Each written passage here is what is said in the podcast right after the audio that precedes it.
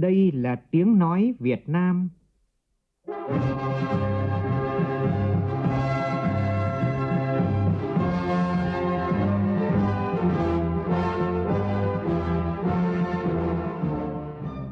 là tiếng nói Việt Nam,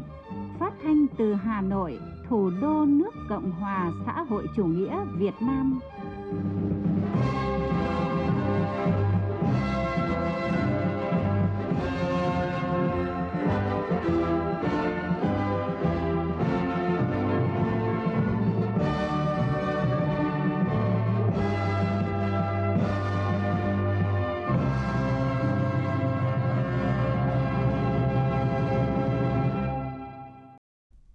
Kính chào quý vị và các bạn. Mời quý vị và các bạn nghe chương trình Thời sự chiều của Đài Tiếng Nói Việt Nam với những nội dung đáng chú ý sau.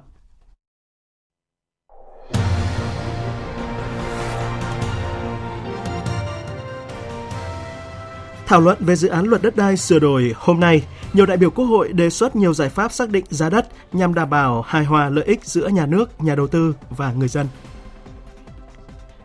Kim ngạch xuất khẩu nông sản đang có mức tăng trưởng đột biến và có thể lập kỷ lục. Chưa hết 6 tháng, xuất khẩu rau quả đạt gần 3 tỷ đô la, gần bằng kim ngạch xuất khẩu rau quả cả năm ngoái. Trong khi đó, xuất khẩu ngành dệt may tiếp tục đứng trước nhiều khó khăn khi thiếu hụt đơn hàng và chi phí đầu vào tăng cao. Nhiều doanh nghiệp không muốn vay vốn, số khác có nhu cầu lại không đủ điều kiện, khiến tín dụng 6 tháng qua chỉ tăng hơn 3,3%, mức thấp nhất trong nhiều năm qua. Các cơ quan báo chí đứng trước yêu cầu chuyển đổi số nhanh chóng và hiệu quả trong bối cảnh công chúng đang có sự chuyển dịch tiếp cận thông tin theo hướng đa nền tảng. Trong phần tin thế giới, Ủy ban châu Âu kêu gọi các nước thành viên đóng góp thêm 66 tỷ euro cho ngân sách tài khóa chung trong 4 năm tới. Lực lượng phòng vệ bờ biển Mỹ chạy đua với thời gian tìm kiếm tàu lặn Titan mất tích. 5 người bên trong con tàu chỉ còn đủ oxy dưỡng khí trong khoảng 24 giờ nữa.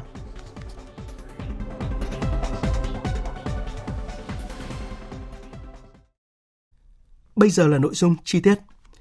Tiếp tục chương trình kỳ họp thứ 5, hôm nay Quốc hội dành cả ngày thảo luận tại hội trường về dự thảo luật đất đai sửa đổi. Nhiều đại biểu Quốc hội kiến nghị để khơi dậy tiềm năng, phát huy cao nhất giá trị nguồn lực đất đai, phải kiên quyết xử lý được tranh lệch địa tô và phương pháp định giá đất theo nguyên tắc thị trường, phải khắc phục được tình trạng tham nhũng tiêu cực và khiếu kiện trong lĩnh vực đất đai.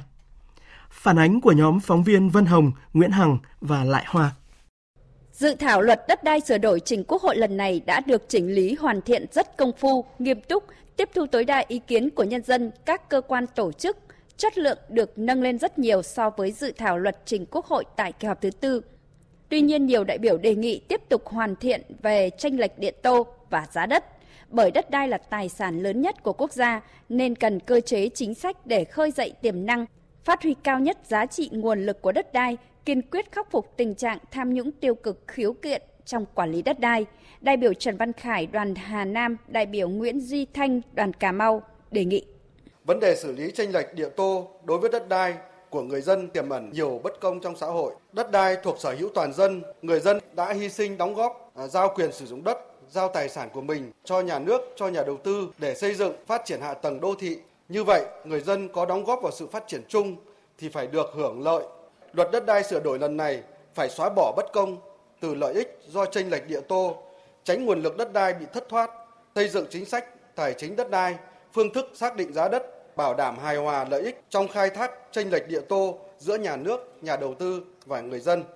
Nguy cơ lợi ích nhất có thể hình thành trong công tác giải phóng mặt bằng, bắt đầu từ khái niệm dự án phát triển kinh tế xã hội, phục vụ lợi ích quốc gia công cộng, khái niệm không rõ ràng trong luật đang vô tình tạo điều kiện cho những lợi ích nhóm thâu tóm đất đai với giá thấp. Lợi ích sẽ bỏ vào túi một nhóm nào đó trong khi nhà nước và người dân không được lợi. Để hoàn thiện luật đất đai sửa đổi thì cần chú trọng đến việc giải quyết những bất cập của giá đất để hạn chế tối đa lợi ích nhóm từ trên lệch địa tô kiểm soát được quyền lực của nhà nước trong giao đất cho thuê đất và thu hồi đất hoàn thiện chế, chế định thu hồi đất bảo vệ quyền lợi của nhà nước Tranh luận lại, đại biểu Lê Minh Nam đoàn Hậu Giang đề nghị cần có giải pháp kiểm soát tranh lệch địa tô chủ động hơn, thông qua thể chế hóa, xác định đối tượng có tiềm năng tạo tranh lệch địa tô để tổ chức thu và điều tiết. Cần phải triển khai quyền của nhà nước. Trong cái điều tiết phần giá trị tăng thêm từ đất không do đầu tư người sử dụng đất mang lại thông qua chính sách thuế, tiền sử dụng đất, tiền thuê đất để đầu tư phát triển cơ sở hạ tầng và thực hiện chính sách hỗ trợ cho người dân có đất bị thu hồi. À, cần phải làm rõ cái nội hàm về cái vùng phụ cận vì hiện tại là vùng phụ cận là vùng đất tiếp giáp với công trình hạ tầng kỹ thuật theo quy hoạch kế hoạch sử dụng đất mà theo đó thì cần xem đây chính là đối tượng quan trọng để thực hiện quyền của nhà nước nhằm áp dụng các giải pháp thu và điều tiết chênh lệch địa tô. Thứ hai là cũng cần có cái cơ sở pháp lý nhằm triển khai thực hiện chính sách thu điều tiết này thì là cần nghiên cứu các khoản thu ngân sách nhà nước từ đất đai Đến nay, dự thảo luật đất đai sửa đổi đã bổ sung thành phương pháp định giá đất theo nguyên tắc thị trường. Tuy nhiên, theo các đại biểu, quy định như dự thảo luật là chưa thực sự rõ ràng, chưa đảm bảo thể chế đầy đủ toàn diện theo yêu cầu của nghị quyết số 18 bởi giá đất thời điểm năm 2023 khác với giá đất thời điểm năm 2024 và các năm tiếp theo. Xác định như thế nào để không bị thất thoát là điều rất khó. Do đó cần hoàn thiện phương pháp xác định giá đất theo nguyên tắc thị trường, tách bạch được giá đất theo loại đất. Đại biểu Phạm Văn Hòa, đoàn Đồng Tháp, đại biểu Trần Đình Gia, đoàn Hà Tĩnh đề nghị. Phương pháp định giá đất theo nguyên tắc thị trường tôi đồng ý nhưng cần phải làm rõ chính sách phù hợp từng đối tượng loại hình sử dụng đất bảo đảm hài hòa lợi ích nhà nước người dân nhà đầu tư nếu các thửa đất liền kề mà thời hạn sử dụng đất khác nhau sẽ định giá ra sao không lẽ đất cạnh nhau mà giá lại khác nhau để dễ phát sinh khiếu kiện đề nghị giao chính phủ quy định chi tiết nội dung này cho cụ thể đảm bảo độc lập giữa tổ chức tư vấn hội đồng thẩm định giá bản giá đất và người có thẩm quyền quê việc giá cần phải phân loại đất đai thành hai loại trong quá trình định giá đất. Đất đai với quyền sử dụng đất là hàng hóa và đất đai với quyền sử dụng đất là tư liệu sản xuất. Quyền sử dụng đất là hàng hóa thì cần phải tính toán theo cơ chế thị trường với các phương pháp phù hợp. Nhưng đất đai là tư liệu sản xuất thì cần phải tính toán theo khung giá đất để đảm bảo ổn định, công bằng, thu hút đầu tư, khuyến khích sản xuất, không định giá đất theo quy mô diện tích, nội dung dự án đầu tư. Các đại biểu đề nghị căn cứ xây dựng bảng giá đất bao gồm khu vực và vị trí. Đối với những nơi có bản đồ địa chính số và cơ sở dữ liệu đất thì xây dựng bảng giá đất đến từng thửa đất trên cơ sở giá trị thửa đất chuẩn. Đại biểu Mai Thị Phương Hoa đoàn Nam Định đề nghị. Giả soát những nội dung không rõ, không có tính khả thi, có thể gây khó khăn cho quá trình thực hiện như quy định nghiêm cấm việc không kịp thời ban hành bảng giá đất hàng năm. Vậy như thế nào là không kịp thời thì cần phải làm rõ. Chưa kể, một số địa phương có điều kiện khó khăn, không có nhiều dữ liệu để xây dựng ngay bảng giá đất hàng năm. Vì vậy nên có những quy định cụ thể để loại trừ những trường hợp bất khả kháng. Hoặc là nghiêm cấm xác định giá đất cụ thể không đúng thời hạn, không đúng phương pháp theo quy định. Trong khi đó, về giá đất cụ thể thì lại không quy định bất cứ một loại thời hạn nào. Về phương pháp xác định giá đất thì đưa ra bốn phương pháp, không quy định rõ trường hợp nào áp dụng phương pháp nào hoặc ưu tiên áp dụng phương pháp nào mỗi phương pháp có thể đưa ra kết quả khác nhau và dẫn đến hậu quả pháp lý khác nhau. Giải trình tại phiên họp, Bộ trưởng Bộ Tài nguyên và Môi trường Đặng Quốc Khánh nhấn mạnh việc hoàn thiện dự thảo luật đất đai sửa đổi đảm bảo hài hòa lợi ích giữa nhà nước, nhà đầu tư và người dân. Liên quan đến bốn phương pháp định giá đất, Bộ trưởng Đặng Quốc Khánh nêu rõ. Dự thảo luật đưa ra bốn phương pháp, đấy là phương pháp so sánh trực tiếp, là phương pháp giết trừ, phương pháp thu nhập và phương pháp hệ số điều chỉnh. Bốn phương pháp này sẽ bao trùm tất cả những cái trường hợp mà đất đai hiện nay của chúng ta. Và phương pháp so sánh trực tiếp thì các đại biểu thấy rằng là với nguyên tắc sát với giá thị trường. Cái thứ hai nữa là hiện nay thì chúng ta có cái à, bảng giá đất hàng năm. Cho nên là có cao hay thấp thì chúng ta cũng sử dụng cái bảng giá đất để chúng ta là tính thuế thôi. Tại phiên họp, đại biểu Nguyễn Thị Kim Anh đoàn Bắc Ninh đề nghị quy định chặt tiêu chí chuyển đổi mục đích sử dụng đất trồng lúa, đất rừng. Đại biểu Nguyễn Đại Thắng đoàn Hưng Yên đề nghị cần có quy định mở trong nhận chuyển nhượng quyền sử dụng đất nông nghiệp, làm rõ trách nhiệm của tổ chức cá nhân có nhu cầu đầu tư sản xuất nông nghiệp quy mô lớn. Còn đại biểu Ngô Trung Thành đoàn Đắk Lắk thì đề nghị bảo đảm chính sách đất đai với đồng bào dân tộc thiểu số theo đúng tinh thần nghị quyết 18.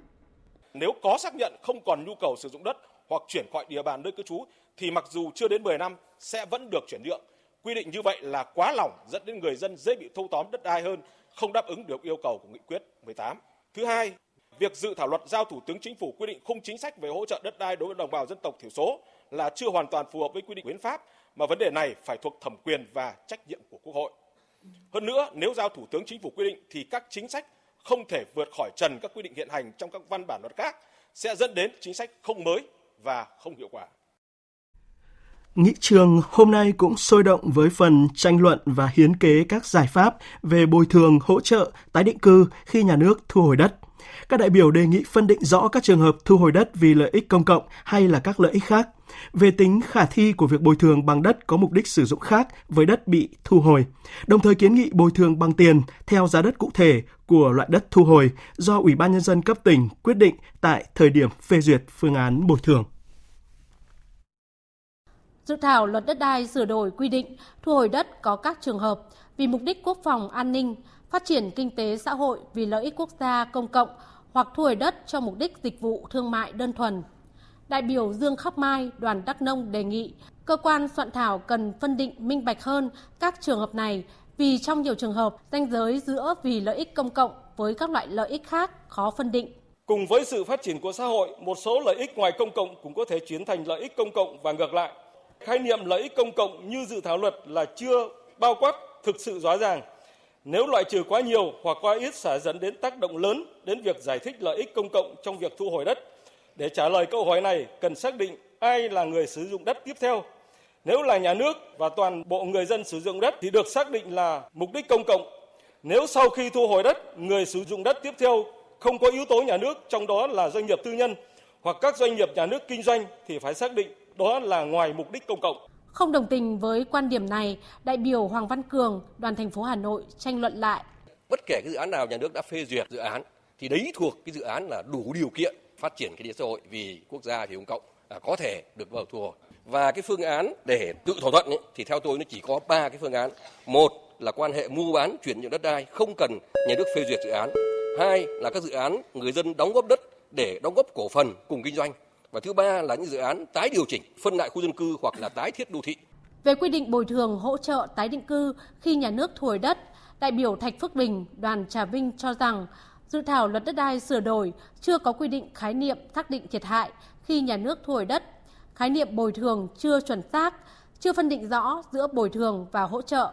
Đại biểu Thạch Phước Bình đề nghị Dự thảo luật cần tiếp tục bổ sung việc bồi thường thiệt hại tài sản gắn liền với đất phải theo nguyên tắc bồi thường thiệt hại trong pháp luật dân sự để vừa đảm bảo quyền lợi cho người dân và vừa đảm bảo sự thống nhất đồng bộ giữa luật đất đai và bộ luật dân sự 2015. Bởi vì đất đai thuộc sở hữu toàn dân do nhà nước đại diện chủ sở hữu nên nhà nước thu hồi đất thì có quyền áp dụng cơ chế bồi thường theo ý chí của nhà nước. Song đối với tài sản trên đất là nhà ở, công trình xây dựng, rừng cây thuộc sở hữu của người dân thì khi nhà nước thu hồi phải thực hiện cơ chế thỏa thuận dân sự về bồi thường thiệt hại chứ không thể theo phương thức áp đặt hành chính. Về nguyên tắc bồi thường khi nhà nước thu hồi, các đại biểu đề nghị giao đất cùng mục đích với đất thu hồi hoặc bồi thường bằng tiền theo giá đất cụ thể của loại đất thu hồi do Ủy ban Nhân dân cấp tỉnh quyết định tại thời điểm phê duyệt phương án bồi thường tái định cư hoặc có thể bồi thường bằng đất khác mục đích sử dụng. Đại biểu Trần Văn Tiến, đoàn Vĩnh Phúc phân tích. Việc bồi thường bằng đất khác mục đích sử dụng với loại đất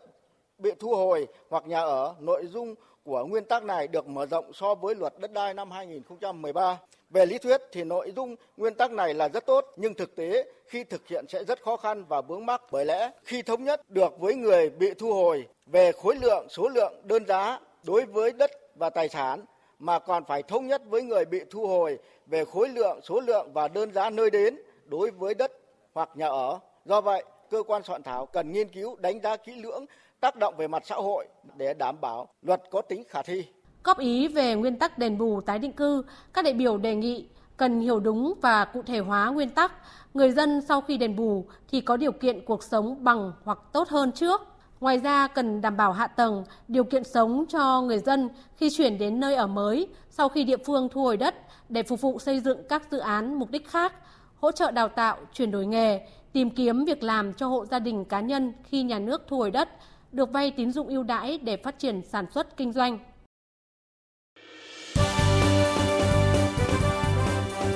Thời sự tiếng nói Việt Nam. Thông tin nhanh. Bình luận sâu. Tương tác đa chiều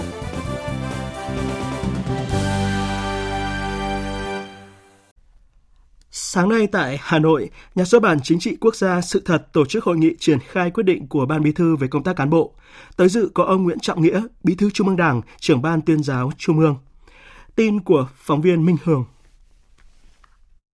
Tại hội nghị, đại diện Ban tổ chức Trung ương công bố quyết định điều động bổ nhiệm đồng chí Vũ Trọng Lâm, Phó Tổng biên tập Tạp chí Cộng sản, giữ chức vụ Giám đốc Tổng biên tập Nhà xuất bản Chính trị Quốc gia sự thật trao quyết định chúc mừng Giám đốc Tổng biên tập Nhà xuất bản Chính trị Quốc gia sự thật Vũ Trọng Lâm, đồng chí Nguyễn Trọng Nghĩa đề nghị đồng chí Vũ Trọng Lâm cần tiếp tục phát huy được những kinh nghiệm trong công tác quản lý để đưa nhà xuất bản hoàn thành xuất sắc nhiệm vụ được giao. Trong đó nhiệm vụ trọng tâm nhất là phải xuất bản và phối hợp phát hành các đầu sách về lý luận chính trị để tuyên truyền quảng bá đường lối chủ trương chính sách văn hóa con người Việt Nam, những thành tựu của cách mạng Việt Nam, trong tình hình hiện nay dứt khoát chúng ta phải là một cái nhà xuất bản mẫu mực mổ mực ở đây trước hết là đối với ban lãnh đạo.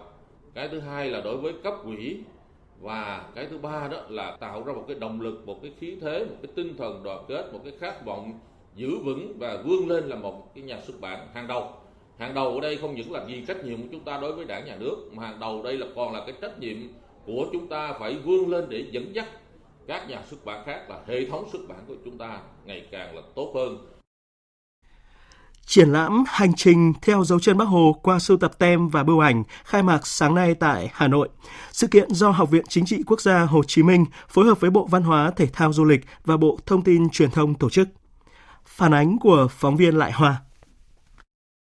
Năm 1925, người tham dự Đại hội lần thứ 7 Quốc tế Cộng sản và đây là bức ảnh thực gửi năm 1935. Triển lãm hành trình theo dấu chân Bác Hồ qua siêu tập tem và biêu ảnh tái hiện những dấu son lịch sử trong cuộc đời và sự nghiệp cách mạng của Chủ tịch Hồ Chí Minh qua 6 phần của triển lãm siêu tập tem biêu ảnh của Việt Nam và quốc tế là quyết tâm tìm đường cứu nước giải phóng dân tộc, tham gia phong trào Cộng sản và công nhân quốc tế, thành lập Đảng Cộng sản Việt Nam và lãnh đạo phong trào cách mạng Việt Nam, khai sinh ra nước Việt Nam Dân Chủ Cộng Hòa – lãnh đạo cuộc kháng chiến kiến quốc thắng lợi, lãnh đạo xây dựng sự nghiệp bảo vệ miền Bắc xã hội chủ nghĩa, đấu tranh giải phóng miền Nam, thống nhất Tổ quốc và mãi mãi đi theo con đường của Chủ tịch Hồ Chí Minh vĩ đại.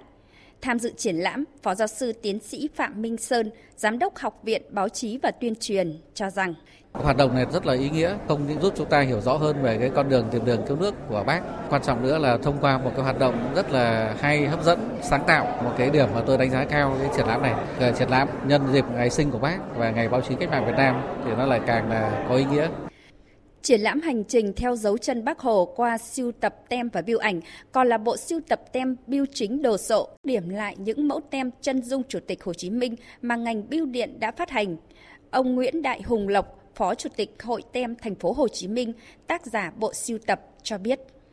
Sưu tập à, về à, tem và bưu ảnh về hành trình theo dấu chân Bắc Hồ thì muốn ghi lại những cái dấu ấn lịch sử của bác đối với cách mạng Việt Nam và với một cái tâm nguyện mình muốn là thực hiện một cái công trình có ý nghĩa về Chủ tịch Hồ Chí Minh và làm sao mà phổ biến cho mọi người. Bởi vì là việc học tập làm theo tấm gương của bác Hồ. Thì như vậy là nó có rất là nhiều hình thức. Và đây cũng là một trong những cái à, hình thức thể hiện mà nó theo cái ý tưởng của tôi.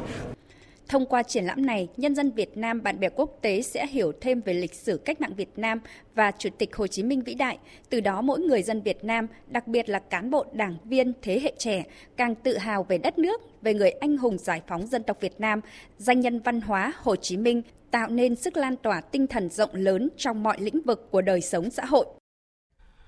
Thưa quý vị, thưa các bạn, nhân kỷ niệm 98 năm Ngày báo chí cách mạng Việt Nam 21 tháng 6, trả lời phỏng vấn báo chí, Bí thư Trung ương Đảng, trưởng ban tuyên giáo Trung ương Nguyễn Trọng Nghĩa đánh giá cao vai trò của báo chí đã nỗ lực vượt bậc để vượt qua thách thức kép từ chính nội tại cũng như khó khăn chung của nền kinh tế, linh hoạt thích ứng, đổi mới sáng tạo và tiếp tục hoàn thành tốt sứ mệnh của mình. Theo đồng chí Nguyễn Trọng Nghĩa, hơn 2 năm qua, các cơ quan báo chí đã tập trung tuyên truyền, đưa nghị quyết đại hội 13 của Đảng vào cuộc sống với nhiều hình thức sinh động, phong phú. Báo chí đã phản ánh kịp thời toàn diện việc triển khai nghị quyết trong toàn Đảng tới các tầng lớp nhân dân trong nước và đồng bào ta ở nước ngoài. Các cơ quan báo chí ở trung ương và địa phương thường xuyên có các bài viết về chương trình hành động của các cấp, các ngành về thực hiện nghị quyết đại hội 13 của Đảng – từ kết quả công tác tuyên truyền của các cơ quan báo chí, cán bộ, đảng viên và nhân dân đã kịp thời nắm bắt được những thông tin chính thống, cơ bản về nghị quyết đại hội 13 của Đảng, góp phần quan trọng tạo niềm tin, sự đồng thuận, phát huy tinh thần yêu nước, đoàn kết, ý chí tự lực tự cường, vượt qua khó khăn, thử thách, thực hiện có hiệu quả mục tiêu phát triển. Với tinh thần nhìn thẳng vào sự thật, không né tránh, đồng chí Nguyễn Trọng Nghĩa cho rằng báo chí cần kịp thời phát hiện, phản ánh những tồn tại hạn chế, đấu tranh mạnh mẽ, kiên quyết trước những hiện tượng tiêu cực, hành động sai trái, xuyên tạc, chống phá cung cấp cho công chúng những thông tin chân thực khách quan, đúng bản chất của sự việc, vấn đề đề cao tính xây dựng nhằm tìm cách khắc phục, giải quyết theo hướng nhân văn, nhân đạo, đúng quan điểm, đường lối của Đảng, chính sách pháp luật của nhà nước, mang lại kết quả tích cực hơn cho xã hội. Tuyệt đối không xa đà vào phê phán một chiều, phiến diện, thụ động, luôn chủ động tích cực, đồng hành cùng dân tộc, đồng cảm với nhân dân, đồng thuận vì mục tiêu xây dựng xã hội ngày càng tốt đẹp hơn. Đó là mục tiêu yêu cầu của một nền báo chí cách mạng, chuyên nghiệp, nhân văn và hiệu quả. Bên cạnh đó, trước yêu cầu đổi mới của kỷ nguyên số, báo chí kiến tạo, báo chí giải pháp đang trở thành xu hướng tất yếu. Theo đồng chí Nguyễn Trọng Nghĩa, báo chí phải đẩy mạnh ứng dụng và làm chủ công nghệ truyền thông hiện đại với sự ra đời của nhiều chương trình sản phẩm mới, lan tỏa sâu rộng trên các nền tảng số, các hiệu ứng tốt trong xã hội được cán bộ đảng viên và nhân dân đón nhận. Thưa quý vị, thưa các bạn, trước sự phát triển mạnh mẽ của công nghệ, phương thức tiếp cận thông tin của công chúng đang có sự chuyển dịch theo hướng đa nền tảng, đòi hỏi các cơ quan báo chí có chiến lược chuyển đổi số nhanh chóng và hiệu quả. Theo nhà báo Lê Quốc Minh, Tổng biên tập Báo Nhân dân, Chủ tịch Hội Nhà báo Việt Nam, nhận thức rõ vai trò của việc chuyển đổi số, nhiều cơ quan báo chí đã và đang thực hiện chuyển đổi số mạnh mẽ, mà kết quả đầu tiên là tạo ra được những sản phẩm báo chí đa nền tảng để đáp ứng các phương thức tiếp cận thông tin khác nhau của công chúng. Những thay đổi này được thể hiện rõ nét qua các tác phẩm tham gia Giải báo chí quốc gia lần thứ 17 năm 2022. Các cái nội dung mà mang tính chất đa phương tiện, đa nền tảng đang được các con báo chí thể hiện càng ngày càng rõ nét, càng sinh động, được ứng dụng từ những nội dung văn bản, ảnh, video, đồ họa, báo chí dữ liệu càng ngày càng trở nên thuần thục. Đặc biệt là trong việc kết hợp giữa các tác phẩm thuộc loại nhiều nền tảng khác nhau thì các cơ quan báo chí đã rất là mạnh dạn những nội dung trên báo in cũng được triển khai trên báo điện tử với cái cách thức mở rộng hơn, sáng tạo hơn, không chỉ còn là một phiên bản của báo in như trước kia nữa. Lãnh đạo các cơ quan báo chí đều nhận định xu hướng chuyển đổi số trong các cơ quan báo chí đang diễn ra mạnh mẽ và trở thành xu hướng tất yếu của báo chí. Dịch COVID-19 đã góp phần thúc đẩy quá trình chuyển đổi số diễn ra nhanh hơn bởi công chúng đã di chuyển đến môi trường số, nên các cơ quan báo chí cũng thay đổi sang môi trường số để giữ được công chúng. Nhà báo Lê Xuân Trung, Phó Tổng biên tập Báo Tuổi Trẻ khẳng định. Bạn đọc ở đâu thì báo chí ở đó. Và khi bạn đọc lên mạng, đặc biệt là trong đại dịch Covid-19 vừa qua, bạn đọc lên mạng, sống toàn bộ trên mạng thì báo chí phải lên mạng. Và báo chí muốn lên mạng á, thì báo chí phải chuyển đổi số. Báo giấy ngày xưa còn làm thủ công được và mức độ số hóa về dữ liệu cũng như số hóa về quy trình nó không đòi hỏi như là báo điện tử và mạng xã hội hiện nay thì báo chí phải chuyển đổi số. Nhà báo Phạm Mạnh Hùng, Phó Tổng Giám đốc Đài Tiếng Nói Việt Nam, Chủ tịch Liên tri hội Nhà báo Đài Tiếng Nói Việt Nam khẳng định, Đài Tiếng Nói Việt Nam cũng không đứng ngoài xu thế chuyển đổi số, bởi ở bất cứ đâu có thiết bị thông minh cầm tay, có kết nối Internet thì ở đó có công chúng số. Bởi hiện nay công chúng chủ động tiếp cận thông tin, chứ không còn bị động như cách tiếp cận thông tin trên các nền tảng truyền phát truyền thống như trước đây môi trường số và những sản phẩm báo chí số ấy, nó sẽ giúp phân biệt những cơ quan báo chí chuyên nghiệp với những cái người sản xuất nội dung không chuyên. Và nó sẽ tạo ra được cái ưu thế cho cái sự phát triển. Nhiều đơn vị của đài đã chủ động nắm bắt được cái xu thế này và phân phối được nhiều nội dung trên nền tảng số. Ở đài thì ngoài hai tờ báo điện tử thì lượng truy cập được cải thiện rất là nhanh. Thứ hạng cũng khá là cao và nguồn thông tin uy tín phong phú đa dạng đến công chúng. Thì ngay đài truyền kỹ thuật số VTC thì cũng có cái nền tảng VTC Now để phân phối nội dung về truyền hình lên đấy. Bên phát thanh thì có VOV Media VOV Live rồi một số những cái nền tảng khác nữa để đưa những cái nội dung về phát thanh lên phục vụ cái nhu cầu nghe của công chúng và phát trực tuyến các cái kênh phát thanh lên đấy. Thực tế chuyển đổi số của các cơ quan báo chí hiện nay cho thấy không có công thức chung cho tất cả các tòa soạn mà mỗi cơ quan báo chí phải có cách chuyển đổi số khác nhau, phù hợp với điều kiện thực tế.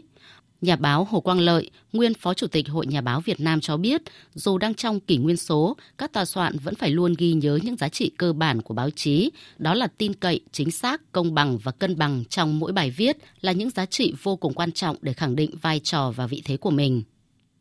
Chúng ta phải đổi mới, chúng ta phải sáng tạo và chúng ta phải sử dụng được các công nghệ mới, các nền tảng công nghệ mới thì chúng ta mới truyền tỏa được những thông tin chính xác, tin cậy và có tính định hướng cao cái này tôi thấy là một trong những cái đòi hỏi có thể nói rất nóng bỏng đối với các cơ quan báo chí và đối với từng nhà báo ngày hôm nay. Chúng ta không thể nào làm báo chỉ với các phương thức truyền thống. Chúng ta chắc chắn là sẽ bị mạng xã hội vượt qua. Nhưng mà tôi xin nhấn mạnh rằng chúng ta không thể thắng mạng xã hội bằng tốc độ đưa tin. Nhưng chúng ta sẽ vượt trội mạng xã hội bằng độ tin cậy và tính thuyết phục của báo chí. Và độ tin cậy, tính thuyết phục của báo chí chính là con đường sống của báo chí trong thời đại truyền thông kỹ thuật số. Trong công cuộc chuyển đổi số hiện nay, các cơ quan báo chí đã cung cấp được những sản phẩm báo chí đa nền tảng, phần nào đáp ứng được nhu cầu nghe, xem, đọc của công chúng. Tuy vậy, bên cạnh việc đầu tư hạ tầng công nghệ, thì điều quan trọng nhất đó là xây dựng và đào tạo được một đội ngũ nhân lực chất lượng cao, chuyên nghiệp, có thể tận dụng được các lợi thế của công nghệ để sản xuất các nội dung có chất lượng, trở thành dòng thông tin chủ lưu quan trọng nhất, tin cậy nhất đối với công chúng. Và vào đúng dịp kỷ niệm lần thứ 98 Ngày Báo chí Cách mạng Việt Nam 21 tháng 6, và tối nay tại Cung văn hóa lao động hữu nghị Hà Nội sẽ diễn ra lễ trao giải báo chí quốc gia lần thứ 17. Ban tổ chức đã lựa chọn được 8 giải A, 24 giải B, 46 giải C và 45 giải khuyến khích. Đài Tiếng Nói Việt Nam vinh dự giành một giải A, một giải B, hai giải C và hai giải khuyến khích. Chúng tôi sẽ tường thuật trực tiếp lễ trao giải báo chí quốc gia lần thứ 17 từ lúc 20 giờ 5 phút tối nay trên kênh Thời sự VOV1. Mời quý vị và các bạn chú ý theo dõi. Và tiếp theo, mời quý vị và các bạn nghe lời cảm ơn của Đài Tiếng Nói Việt Nam. Nhân dịp kỷ niệm 98 năm Ngày Báo chí Cách mạng Việt Nam 21 tháng 6, tập thể cán bộ, phóng viên, biên tập viên, kỹ thuật viên, nghệ sĩ, nhân viên Đài Tiếng Nói Việt Nam vui mừng và vinh dự được các đồng chí lãnh đạo Đảng, Nhà nước, Quốc hội, Chính phủ, Ủy ban Trung ương Mặt trận Tổ quốc Việt Nam, đại diện lãnh đạo các ban, bộ ngành, đoàn thể, địa phương, cơ quan đơn vị, các đồng chí đồng nghiệp đã gửi hoa và đến chia vui chúc mừng, được đông đảo công chúng báo chí trong nước và nước ngoài gửi lời chúc mừng, động viên khích lệ đây là tình cảm tin yêu quý mến, là động lực to lớn để Đài Tiếng Nói Việt Nam phát huy truyền thống vẻ vang 78 năm qua, tiếp tục nỗ lực phấn đấu, đổi mới và phát triển, thực hiện thắng lợi nhiệm vụ mà Đảng, Nhà nước và nhân dân giao phó, xứng đáng là một trong những cơ quan báo chí chủ lực và quan trọng hàng đầu của đất nước, xây dựng Đài Tiếng Nói Việt Nam thành cơ quan truyền thông chủ lực đa phương tiện hiện đại. Xin trân trọng cảm ơn. Thời sự VOV cậy, hấp dẫn. Phó Thủ tướng Trần Lưu Quang vừa được Thủ tướng Chính phủ phân công phụ trách thêm lĩnh vực khoa học công nghệ và thông tin truyền thông. Phó Thủ tướng Trần Lưu Quang sẽ theo dõi chỉ đạo Bộ Khoa học và Công nghệ, Thông tin và Truyền thông, đồng thời làm chủ tịch các hội đồng, ủy ban quốc gia, trưởng ban chỉ đạo, chủ tịch hội đồng thẩm định các quy hoạch theo lĩnh vực liên quan. Hai lĩnh vực qua khoa học công nghệ thông tin truyền thông do Phó Thủ tướng Trần Hồng Hà phụ trách từ tháng 1 năm nay. Sau khi điều chỉnh nhiệm vụ của hai phó thủ tướng, các lĩnh vực ông Trần Lưu Quang phụ trách gồm xây dựng thể chế, nhà nước pháp quyền xã hội chủ nghĩa, cải cách tư pháp, ngoại giao và quan hệ đối ngoại, bao gồm đối ngoại đảng, ngoại giao nhà nước và đối ngoại nhân dân, hỗ trợ phát triển chính thức và vận động vốn vay ưu đãi, viện trợ phi chính phủ nước ngoài, hội nhập quốc tế, theo dõi chỉ đạo đàm phán và thực hiện các cam kết quốc tế song phương, đa phương – cơ chế một cửa ASEAN, cơ chế một cửa quốc gia và tạo thuận lợi thương mại, xử lý tranh chấp khiếu kiện quốc tế, khoa học công nghệ, thông tin truyền thông. Phó Thủ tướng Trần Lưu Quang cũng phụ trách đầu tư trực tiếp của nước ngoài, đầu tư của Việt Nam ra nước ngoài, quan hệ của Việt Nam với các tổ chức quốc tế và khu vực, công tác biên giới và các vấn đề Biển Đông, hải đảo, công tác người Việt Nam ở nước ngoài và các vấn đề người nước ngoài ở Việt Nam, các vấn đề về nhân quyền, công tác dân tộc tôn giáo, xóa đói giảm nghèo, những vấn đề thường xuyên về thi đua khen thưởng, bảo đảm trật tự an toàn giao thông, phòng chống tội phạm, phòng chống buôn lậu và gian lận thương mại, đặc xá, phối hợp công tác giữa chính phủ với Tòa án Nhân dân tối cao và Viện Kiểm sát Nhân dân tối cao. Trong thời gian Phó Thủ tướng Lê Văn Thành vắng mặt, Phó Thủ tướng Trần Lưu Quang sẽ giải quyết công việc liên quan đến nông nghiệp và phát triển nông thôn, phòng chống lụt bão, tìm kiếm cứu nạn và chỉ đạo Bộ Nông nghiệp và Phát triển nông thôn. Phó Thủ tướng Trần Hồng Hà hiện phụ trách các lĩnh vực giáo dục đào tạo và dạy nghề, lao động, việc làm và các vấn đề xã hội, văn hóa, du lịch, thể dục thể thao, y tế, dân số, gia đình và trẻ em. Phó Thủ tướng Trần Hồng Hà cũng kiêm thêm một phần công việc của Phó Thủ tướng Lê Văn Thành là công nghiệp, xây dựng, giao thông vận tải, tài nguyên và môi trường, chiến lược ứng phó với biến đổi khí hậu, quy hoạch tổng thể quốc gia, quy hoạch vùng, quy hoạch tỉnh, bảo đảm năng lượng, sử dụng năng lượng tiết kiệm và hiệu quả, các công trình trọng điểm quốc gia, các dự án đầu tư xây dựng cơ bản. Phó Thủ tướng Lê Minh Khái chỉ đạo khối kinh tế tổng hợp gồm kế hoạch, tài chính giá cả, tiền tệ ngân hàng, thị trường vốn, thị trường chứng khoán, các nguồn đầu tư tài chính, dự trữ nhà nước, dự báo và chính sách điều hành kinh tế vĩ mô. Phó Thủ tướng Lê Minh Khái cũng phụ trách chi ngân sách nhà nước, sử dụng dự phòng ngân sách nhà nước, quỹ dự trữ tài chính, quỹ dự trữ ngoại hối và các quỹ khác của nhà nước, phát hành công trái, trái phiếu chính phủ, chính sách tiền lương và bảo hiểm xã hội. Phụ trách việc phát triển các loại hình doanh nghiệp, kinh tế tập thể, hợp tác xã, sắp xếp đổi mới doanh nghiệp nhà nước, thanh tra giải quyết khiếu nại tố cáo, phòng chống tham nhũng. Chỉ đạo giải quyết công việc liên quan đến thương mại xuất nhập khẩu, dự trữ và cung ứng nguồn cung xăng dầu, dịch vụ logistics, các khu kinh tế, khu công nghiệp, khu chế xuất trong thời gian Phó Thủ tướng Lê Văn Thành vắng mặt. Chính phủ hiện nay gồm có 4 Phó Thủ tướng. Trong thời gian Phó Thủ tướng Lê Văn Thành vắng mặt, các lĩnh vực ông đảm nhận được phân công cho các Phó Thủ tướng Lê Minh Khái, Trần Hồng Hà và Trần Lưu Quang phụ trách. Liên quan đến một vấn đề kinh tế đáng chú ý, tăng trưởng tín dụng 6 tháng qua chỉ đạt hơn 3,3%. Ngân hàng Nhà nước chỉ đạo các ngân hàng thương mại tạo điều kiện cho doanh nghiệp tiếp cận vốn tín dụng nhanh chóng dễ dàng, song vẫn phải đảm bảo khả năng trả nợ. Phản ánh của phóng viên Bảo Ngọc. Theo Ngân hàng Nhà nước, từ tháng 3 năm 2023 đến tháng 6 năm 2023, Ngân hàng Nhà nước đã điều chỉnh giảm liên tục 4 lần các mức lãi suất với mức giảm từ 0,5 đến 2% một năm. Về cơ bản, mặt bằng lãi suất đã ổn định, lãi suất tiền gửi và cho vay mới có xu hướng giảm dần. Lãi suất tiền gửi bình quân của các ngân hàng thương mại ở mức khoảng 5,8% một năm, giảm 0,7% so với cuối năm 2022. Lãi suất cho vay bình quân bằng đồng Việt Nam ở mức khoảng 8,9% một năm, giảm 1% một năm so với cuối năm 2022. Đến ngày 15 tháng 6 năm nay, dư nợ tín dụng toàn nền kinh tế đạt khoảng 12,32 triệu tỷ đồng, tăng 3,36% so với cuối năm 2022. Ông Nguyễn Quốc Hùng, Tổng thư ký Hiệp hội Ngân hàng Việt Nam cho biết. Tốc độ lạm phát mà theo dự báo khoảng 4 đến 4,5% thì khả năng là cái mức huy động lãi suất đối với cả của các tổ chức tín dụng cũng như lãi suất điều hành của ngân hàng nước có thể ở cái mức như hiện nay hoặc sẽ từng bước sẽ giảm dần và khả năng đến cuối năm thì sẽ à, tôi nghĩ là sẽ giảm.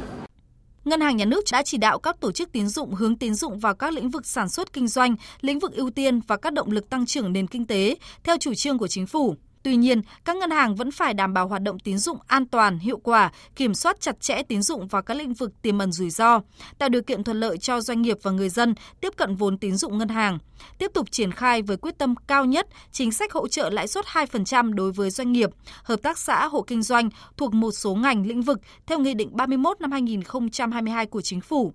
Phó Thống đốc Ngân hàng Nhà nước Đào Minh Tú cho biết. Dư nợ tín dụng toàn nền kinh tế tăng 3,36% so với cuối năm 2022.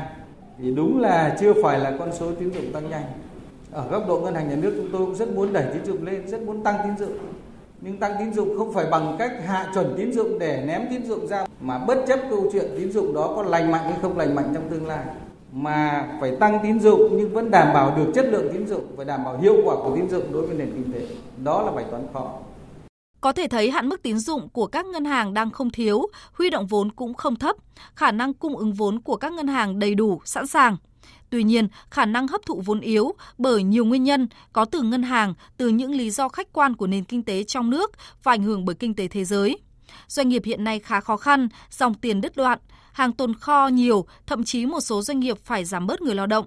Trong khi đó, giá cả nguyên vật liệu nhập khẩu tăng cao dẫn tới giá cả hàng hóa tăng, sức mua cũng suy yếu dẫn tới nhu cầu vay vốn thấp.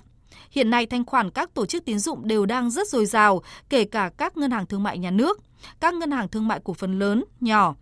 Phó Thống đốc Ngân hàng Nhà nước khẳng định các doanh nghiệp, lĩnh vực kinh tế cần vốn và đảm bảo khả năng trả nợ chắc chắn sẽ được vay vốn.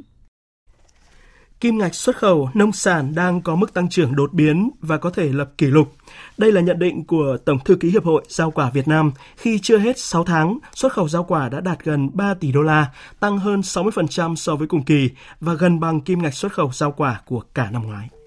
Riêng tháng 6 này, xuất khẩu rau quả đạt hơn 720 triệu đô la, tăng gần 80% so với cùng kỳ năm ngoái, trong đó sầu riêng và thanh long đóng góp nhiều nhất –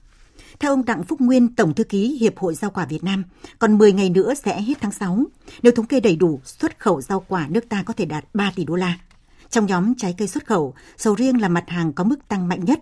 Trong 5 tháng, xuất khẩu quả sầu riêng đạt hơn 500 triệu đô la, gấp hơn 18 lần so với cùng kỳ năm ngoái. Đây là tin rất vui khi trái cây Việt Nam đang ngày càng chinh phục thị trường quốc tế, nhất là Trung Quốc. Các nghị định thư đã ký kết với nước này trong năm ngoái đã giúp hoạt động xuất khẩu rau quả của Việt Nam có nhiều thuận lợi. Năm nay dù Trung Quốc kiểm soát chặt chẽ hàng rào kỹ thuật, an toàn vệ sinh thực phẩm, hàng Việt chất lượng ngày càng cao, giá cạnh tranh nên được người tiêu dùng ưa chuộng. Dự báo nửa cuối năm nay, xuất khẩu rau quả có thể cán đích 4 tỷ đô la. Xuất khẩu rau quả sang Trung Quốc sẽ thuận lợi hơn nếu các nhà xuất khẩu đáp ứng tốt yêu cầu thị trường theo hướng thực hành sản xuất tốt.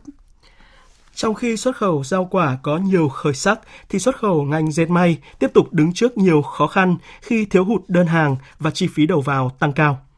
Phóng viên Bá Toàn thông tin. Đại diện Tập đoàn Dệt may Việt Nam cho biết quý 2 dự kiến doanh thu đạt 4.340 tỷ đồng, đạt gần 25% kế hoạch năm. Theo ông Cao Hữu Hiếu, Tổng Giám đốc Tập đoàn Dệt may Việt Nam, khó khăn thể hiện ở hai lĩnh vực chính gồm ngành sợi và ngành may.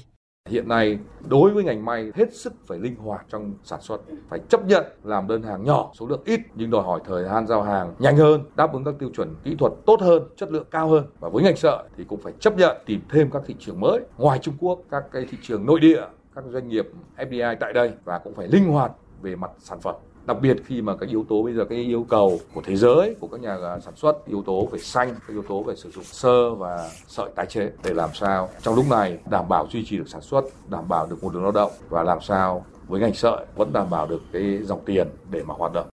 Mặc dù gặp nhiều khó khăn nhưng các doanh nghiệp trong hệ thống Tập đoàn Dệt may Việt Nam vẫn duy trì việc làm cho gần 62.000 lao động, đảm bảo thu nhập bình quân ở mức 9 triệu 300 nghìn đồng một người một tháng – Tập đoàn ưu tiên giữ vững lực lượng lao động trên cơ sở cân đối giữa việc làm và thu nhập, bảo toàn lực lượng lao động để sẵn sàng đón cơ hội khi thị trường phục hồi. Từ nay đến cuối năm, dự báo còn nhiều khó khăn với mức tăng trưởng doanh số chậm. Tập đoàn Giấy may Việt Nam tập trung vào các giải pháp chính như hỗ trợ đưa ra định hướng để các đơn vị có thể chủ động lên kế hoạch sản xuất, theo dõi chặt chẽ tình hình tài chính tại các đơn vị, ổn định dòng tiền, đảm bảo khả năng thanh khoản cho doanh nghiệp.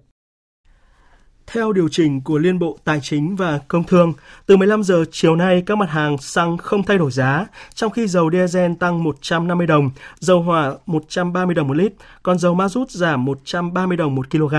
Đây là lần thứ hai trong 10 ngày qua giá xăng không đổi. Việc giữ giá xăng tại kỳ điều hành hôm nay là nhờ nhà chức trách sử dụng công cụ quỹ bình ổn giá. Liên Bộ Tài chính Công Thương tiếp tục không chi sử dụng từ quỹ và giảm trích lập với các mặt hàng Cụ thể, mức trích vào quỹ bình ổn giá với xăng E5 RON92 giảm về 191 đồng một lít, hạ 37 đồng so với kỳ điều hành ngày 12 tháng 6. Xăng RON95 còn 139 đồng, kỳ trước là 180 đồng. Các loại dầu giảm trích quỹ về 100 đồng một lít.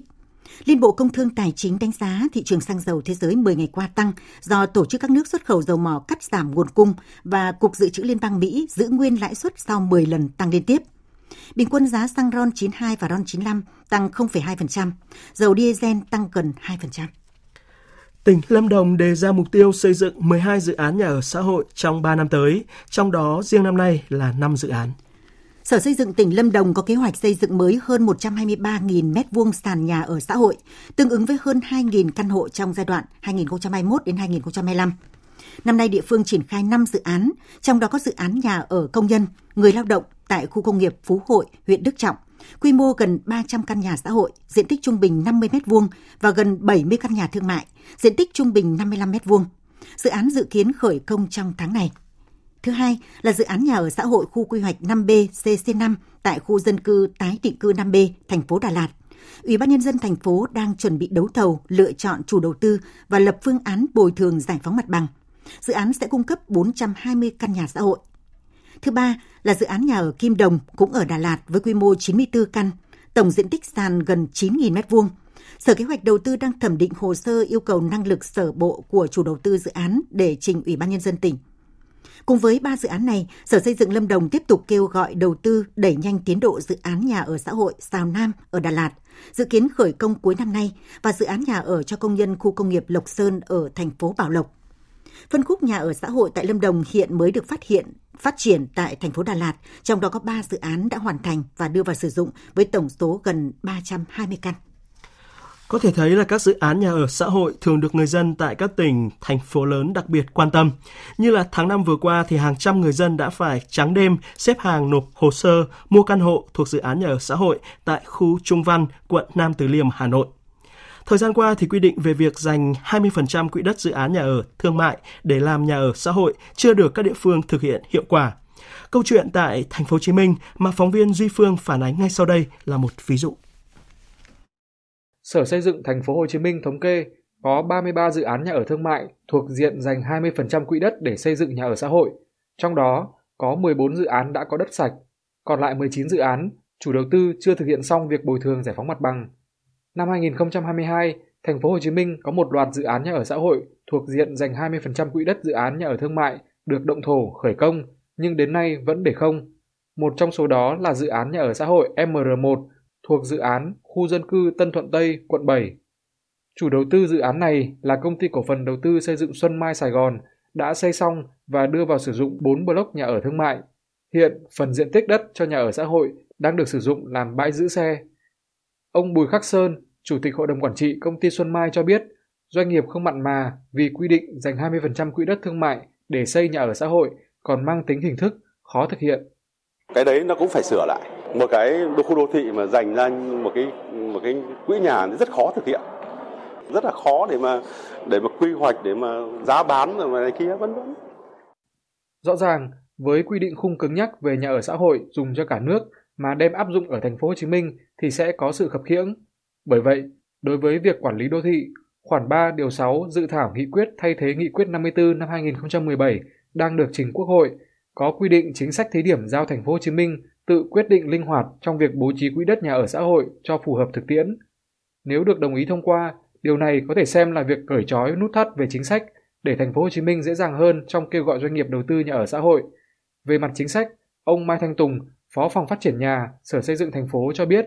văn bản kiến nghị của thành phố Hồ Chí Minh gửi Quốc hội về điều chỉnh nghị quyết 54 sẽ có cơ chế tạo điều kiện thuận lợi nhất. Thì ủy ban phố cũng kiến nghị là là quốc hội cho phép ủy ban phố được chủ động quyết định cái việc nghĩa vụ hay thực hiện nghĩa vụ 20 trăm này tức là có thể là thực hiện bằng tiền hoặc là có thể là sẽ đổi một cái vị đất một vị đất khác tương đương. Ông Lê Hoàng Châu chủ tịch hiệp hội bất động sản thành phố Hồ Chí Minh cho rằng nên thay đổi quy định dành 20% quỹ đất của dự án nhà ở thương mại trên 2 hecta. Cụ thể, không cần phân biệt quy mô, diện tích dự án mà chỉ quy lại thực hiện bằng hai hình thức. Phương thức thứ nhất đó là xây tại nhà tại dự án đó nếu chủ đầu tư thấy rằng xây tại tại dự án đó là phù hợp. Phương thức thứ hai là hoán đổi bằng một cái quỹ nhà có giá trị tương đương mà chúng tôi đề nghị biến thành công thức. Để lĩnh vực nhà ở xã hội có sự khởi sắc, thành phố Hồ Chí Minh rất cần thêm cơ chế mới, đặc thù để giải quyết những vấn đề đang không phù hợp với thực tiễn tại thành phố. Thời sự VOV nhanh, tin cậy, hấp dẫn. Chuyển sang phần tin thế giới, Ủy ban châu Âu vừa kêu gọi các nước thành viên đóng góp thêm 66 tỷ euro cho ngân sách tài khóa chung trong vòng 4 năm tới để giải quyết những khó khăn về kinh tế và chính trị hiện nay, nhất là về tỷ lệ lạm phát phi mã, lãi suất tăng cao cũng như là các gói tài trợ dành cho Ukraine. Phóng viên Mạnh Hà, thường trú tại Pháp, đưa tin. Chủ tịch Ủy ban châu Âu bà Ursula von der Leyen nhấn mạnh, ngân sách tài khóa của châu Âu giai đoạn 2021. 2021-2027 sẽ cần thêm 66 tỷ euro để có thể ứng phó với các thách thức lớn trong vòng 4 năm tới. Thế giới đã thay đổi sâu sắc kể từ năm 2020, thời điểm mà chúng ta ấn định mức ngân sách hiện nay. Vậy nên tôi muốn đưa ra một đề xuất mới có tính mục đích cao, tập trung và thực sự thiết yếu vào ba vấn đề. Thứ nhất là cuộc khủng hoảng Ukraine, thứ hai là nhập cư và những thách thức từ bên ngoài, và cuối cùng là duy trì khả năng cạnh tranh của châu Âu. Người đứng đầu Ủy ban châu Âu cũng cho biết sẽ dành phần lớn nguồn ngân sách bổ sung dự kiến để lập một quỹ dự phòng tài chính trị giá 50 tỷ euro phục vụ các chương trình cho vay cũng như viện trợ cho Ukraine trong việc tái thiết đất nước và phục hồi nền kinh tế. Ưu tiên thứ hai là dành 10 tỷ euro để đối phó với cuộc khủng hoảng nhập cư, trong đó đặc biệt tập trung vào vấn đề tăng cường quản lý biên giới châu Âu và hỗ trợ các quốc gia như Tunisia, Syria hay Thổ Nhĩ Kỳ giải quyết các khó khăn về kinh tế để ngăn chặn dòng người di cư xâm nhập vào châu Âu. Phần còn lại khoảng 6 tỷ euro sẽ được sử dụng để thúc đẩy tài trợ cho các lĩnh vực công nghệ mũi nhọn như số hóa, chuyển đổi xanh và công nghệ sinh học. Chính phủ Liên bang Australia đang phải đối mặt với thất bại lập pháp đầu tiên khi dự luật nhà ở xã hội và giá rẻ, chính sách mang tính điểm nhấn của công đảng, bị Đảng Xanh và Liên đảng trì hoãn thêm 4 tháng đến tháng 10 năm nay. Thủ tướng Albanese đang tham vấn xem liệu sự chậm trễ này có thể dẫn đến việc giải tán quốc hội và kích hoạt một cuộc bầu cử sớm hay không. Sau khi tăng giá vào tuần trước, tỷ giá đồng nhân dân tệ của Trung Quốc đã giảm xuống mức thấp nhất khoảng 7 tháng qua so với đồng đô la Mỹ. Phóng viên Bích Thuận, thường trú tại Trung Quốc, đưa tin. Ngày 21 tháng 6, tỷ giá giữa đồng nhân dân tệ trên thị trường nước ngoài so với đồng đô la Mỹ lần đầu tiên giảm xuống dưới mốc 7,2 nhân dân tệ đổi 1 đô la Mỹ kể từ cuối tháng 11 năm ngoái. Đây là tỷ giá có thể phản ánh kỳ vọng của các nhà đầu tư quốc tế đối với đồng tiền này. Động thái trên diễn ra sau khi Ngân hàng Nhân dân, tức Ngân hàng Trung ương Trung Quốc, hạ lãi suất cho vay cơ bản lần đầu tiên trong vòng 10 tháng nhằm thúc đẩy sự phục hồi của nền kinh tế. Theo trang The Paper, kể từ đầu năm đến nay, tỷ giá hối đoái của đồng nhân dân tệ so với đồng đô la Mỹ đã giảm lần lượt gần 3,5% và 4% trên thị trường trong và ngoài nước. Hồi đầu năm nay, đồng nhân dân tệ từng tăng giá mạnh vì thị trường tài chính toàn cầu đặt nhiều kỳ vọng vào việc mở cửa trở lại của nền kinh tế Trung Quốc. Tuy nhiên, khi số liệu những tháng gần đây cho thấy nền kinh tế thứ hai thế giới đã không hồi phục mạnh mẽ như dự báo, đồng nhân dân tệ đã trở thành một trong những đồng tiền giảm giá mạnh ở châu Á. Xuất khẩu vốn là ưu thế của kinh tế Trung Quốc, nhưng trong tháng 5, dữ liệu này đã giảm 7,5% so với cùng kỳ năm ngoái, và đây là lần giảm đầu tiên trong vòng 3 tháng qua do nhu cầu toàn cầu suy yếu. Theo nhận định của các chuyên gia, đây là dấu hiệu cho thấy Trung Quốc sẽ gặp khó trong việc dựa vào thương mại để thúc đẩy tăng trưởng kinh tế trong 6 tháng cuối năm. Lực lượng phòng vệ bờ biển Mỹ đang chạy đua với thời gian để tìm kiếm tàu lặn Titan mất tích. Năm người bên trong con tàu chỉ còn đủ oxy dưỡng khí trong khoảng 24 giờ nữa. Tổng hợp của biên tập viên Thu Hoài. Theo lực lượng phòng vệ bờ biển Mỹ, các hoạt động tìm kiếm bằng robot dưới đáy biển đã được chuyển hướng đến khu vực dường như phát ra âm thanh. Tuy nhiên vẫn không có dấu hiệu rõ ràng nào về con tàu mất tích. Tàu lặn thám hiểm tư nhân Titan đã mất liên lạc vào sáng 19 tháng 6 sau 1 giờ 45 phút lặn xuống biển để tham quan khu vực xác tàu Titanic bị mất tích ở ngoài khơi bờ biển Canada và Mỹ. Nhiều thiết bị và công nghệ tiên tiến đã được huy động, trong đó có máy bay vận tải đa năng và hệ thống định vị thủy âm để lắng nghe bất kỳ âm thanh nào có thể phát hiện dấu vết tàu lặn. Tuy nhiên, Đại úy Jamie Frederick thuộc lực lượng bảo vệ bờ biển Mỹ thừa nhận, việc ra soát khu vực rộng khoảng 20.000 km vuông ở Đại Tây Dương ở độ sâu hơn 3 km dưới mặt biển không hề dễ dàng. Các đội cứu hộ đang làm việc suốt ngày đêm để đảm bảo rằng chúng tôi đang làm mọi thứ để có thể xác định vị trí của tàu Titan và năm thành viên đoàn. Hôm qua, chúng tôi đã thành lập một ban chỉ huy thống nhất, bao gồm các chuyên gia thuộc lực lượng cảnh sát biển Mỹ, Hải quân Mỹ, lực lượng vũ trang và cảnh sát biển Canada, cũng như nhà điều hành con tàu. Đây là một nỗ lực tìm kiếm phức tạp, đòi hỏi nhiều cơ quan có chuyên môn và thiết bị chuyên dụng. Điều kiện thời tiết không mấy thuận lợi khiến các đội cứu hộ càng khó khăn trong việc tìm kiếm con tàu lặn cũng như cứu sống toàn bộ 5 người. Dựa trên khả năng cấp dưỡng khí của con tàu này là chỉ tối đa trong 96 giờ đồng hồ, lực lượng cứu hộ ước tính dưỡng khí trên con tàu lặn chỉ còn đủ cho chưa đầy 24 giờ nữa. Trong khi đó, 9 đối tượng bị cáo buộc các tội danh liên quan đến vụ chìm tàu chở người di cư tại địa Trung Hải cách đây gần một tuần đã trình diện trước công tố viên Hy Lạp để trả lời thẩm vấn. Tất cả các nghi phạm đều là người Ai Cập, trong độ tuổi từ 20 đến 40. Theo đài truyền hình nhà nước Hy Lạp, các đối tượng đã phủ nhận mọi tội danh bị cáo buộc. Vụ đắm tàu xảy ra ngoài khơi Hy Lạp vào ngày 14 tháng 6 khiến ít nhất 82 người thiệt mạng. Chiếc tàu đánh cá dài 20 đến 30 mét chở hàng trăm người di cư đã chìm ngoài khơi vùng biển phía tây nam của Hy Lạp, một trong những vùng nước sâu nhất của Địa Trung Hải khi đang trong hành trình tới Italia. Tàu được cho là chở 700 người di cư từ Ai Cập, Syria và Pakistan, nhưng chỉ có 104 người được cứu. Hy Lạp vẫn đang tích cực tìm kiếm dù cơ hội tìm được người sống sót rất thấp. Theo giới trước Hy Lạp, những người sống sót cho biết mỗi người di cư đã phải trả 4.500 đô la cho chuyến hành trình này. Hôm nay, mạng xã hội video trực tuyến lớn nhất thế giới YouTube thông báo sẽ ra mắt kênh mua sắm chính thức dành cho thương mại trực tuyến tại Hàn Quốc vào cuối tháng này. Đây cũng là kênh mua sắm chính thức đầu tiên của nền tảng này trên thế giới. Kênh mua sắm sẽ đi vào hoạt động vào ngày 30 tháng 6, cung cấp một nền tảng thương mại trực tiếp cho các công ty, đồng thời dự kiến phát trực tiếp nội dung mua sắm của khoảng 30 thương hiệu. Đây là kênh mua sắm chính thức đầu tiên của YouTube trên thế giới. Kênh mới sẽ hoạt động bằng tiếng Hàn và dự án sẽ kéo dài 90 ngày. YouTube cam kết xây dựng trải nghiệm mua sắm giải trí, nhiều thông tin và hấp dẫn cho tất cả khách hàng trên thế giới, trong đó có Hàn Quốc. Để làm được điều này, YouTube có thể thử nghiệm một vài tính năng của YouTube Shopping, đồng thời tiếp tục nỗ lực tối ưu hóa và cung cấp trải nghiệm tốt nhất cho người dùng. Tiếp theo mời quý vị và các bạn đến với trang tin thể thao.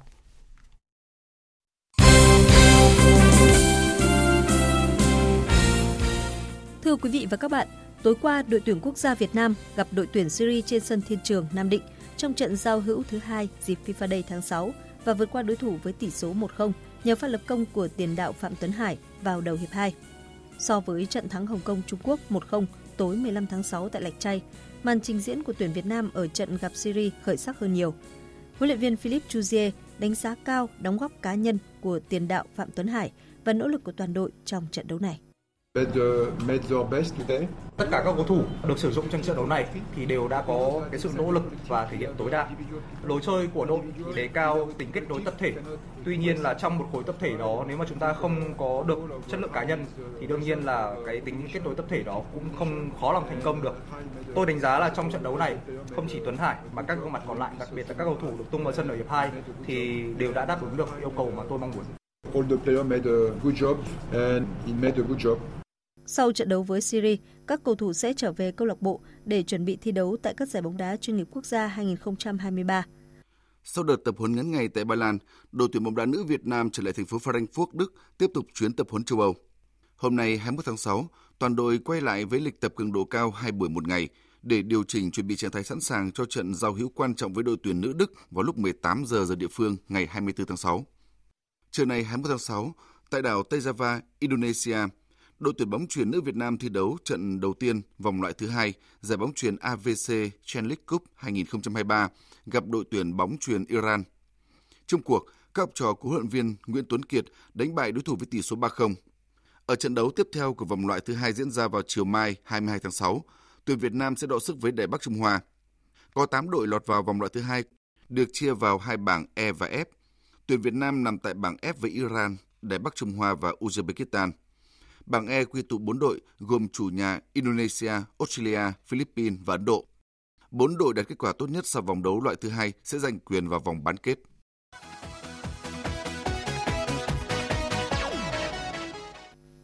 Đêm qua và dạng sáng nay tiếp tục diễn ra loạt trận đấu thuộc lượt trận thứ tư vòng loại Euro 2024.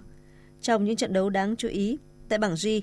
Ronaldo ghi bàn duy nhất vào phút 89 giúp Bồ Đào Nha vượt qua chủ nhà Iceland 1-0. Đây là trận thứ 200 Ronaldo thi đấu cho đội tuyển quốc gia Bồ Đào Nha và trở thành cầu thủ khoác áo đội tuyển quốc gia nhiều nhất lịch sử. Tiếp xúc với truyền thông sau trận đấu, Ronaldo bày tỏ. Thật hạnh phúc, hôm nay là khoảng cách mà tôi không bao giờ ngờ tới.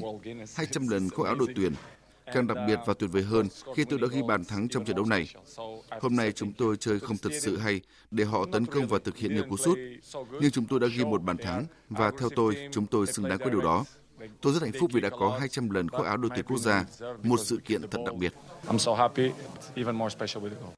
Thắng tối thiểu 1-0 trước Iceland, Bồ Đào Nha được 12 điểm tuyệt đối sau 4 lượt trận và tiếp tục đứng đầu bảng G. Trong khi đó, tại bảng F, Áo đánh bại Thụy Điển 2-0 để được 10 điểm và cũng tiếp tục đứng đầu bảng đấu. Cùng bảng này, tuyển Bỉ thắng đậm chủ nhà Estonia 3-0. Chiến thắng giúp Bỉ được 7 điểm và đang giữ vị trí thứ hai. Dự báo thời tiết Phía Tây Bắc Bộ chiều tối và đêm có mưa rào và rông rải rác, cục bộ có mưa to, ngày nắng nóng. Nhiệt độ từ 24 đến 36 độ, có nơi trên 36 độ. Riêng khu vực Tây Bắc cao nhất 28 đến 31 độ. Phía Đông Bắc Bộ chiều tối và đêm có mưa rào và rông rải rác, cục bộ có mưa to, ngày nắng nóng, có nơi nắng nóng gai gắt, nhiệt độ từ 26 đến 36 độ, khu vực đồng bằng có nơi trên 37 độ. Khu vực từ Thanh Hóa đến Thừa Thiên Huế, chiều tối và đêm có mưa rào và rông vài nơi, ngày nắng nóng và nắng nóng gai gắt, có nơi đặc biệt gai gắt, nhiệt độ từ 27 đến 38 độ, có nơi trên 38 độ. Khu vực từ Đà Nẵng đến Bình Thuận, chiều tối và đêm có mưa rào và rông vài nơi, ngày nắng, có nơi nắng nóng. Riêng phía Bắc có nắng nóng và nắng nóng gai gắt. Phía Bắc, nhiệt độ từ 25 đến 38 độ, có nơi trên 38 độ. Phía Nam, 25 đến 35 độ. Tây Nguyên chiều tối và tối có mưa rào rải rác và có nơi có rông, ngày nắng, nhiệt độ từ 21 đến 33 độ. Nam Bộ chiều tối và tối có mưa rào rải rác và có nơi có rông, ngày nắng, nhiệt độ từ 25 đến 35 độ. Khu vực Hà Nội chiều tối và đêm có lúc có mưa rào và rông, ngày nắng nóng, nhiệt độ từ 25 đến 36 độ. Dự báo thời tiết biển, Bắc Vịnh Bắc Bộ có mưa rào và rông vài nơi, tầm nhìn xa trên 10 km, gió Nam cấp 4, cấp 5. Nam Vịnh Bắc Bộ, vùng biển từ Quảng Trị đến Quảng Ngãi không mưa, tầm nhìn xa trên 10 km, gió Nam đến Tây Nam cấp 4. Vùng biển từ Bình Định đến Ninh Thuận, vùng biển từ Bình Thuận đến Cà Mau, vùng biển từ Cà Mau đến Kiên Giang và khu vực Bắc Biển Đông có mưa rào và rông vài nơi, tầm nhìn xa trên 10 km, gió Nam đến Tây Nam cấp 3, cấp 4.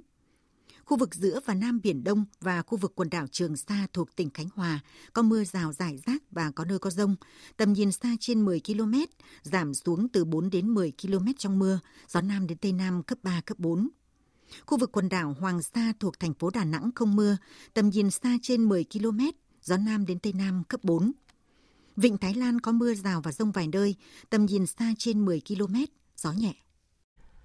Tới đây, chúng tôi kết thúc chương trình Thời sự chiều nay. Chương trình do các biên tập viên Hải quân Duy Quyền và Nguyễn Hằng thực hiện với sự tham gia của phát thanh viên Minh Nguyệt, kỹ thuật viên Thu Phương, chịu trách nhiệm nội dung Nguyễn Thị Tuyết Mai. Cảm ơn quý vị và các bạn đã quan tâm theo dõi.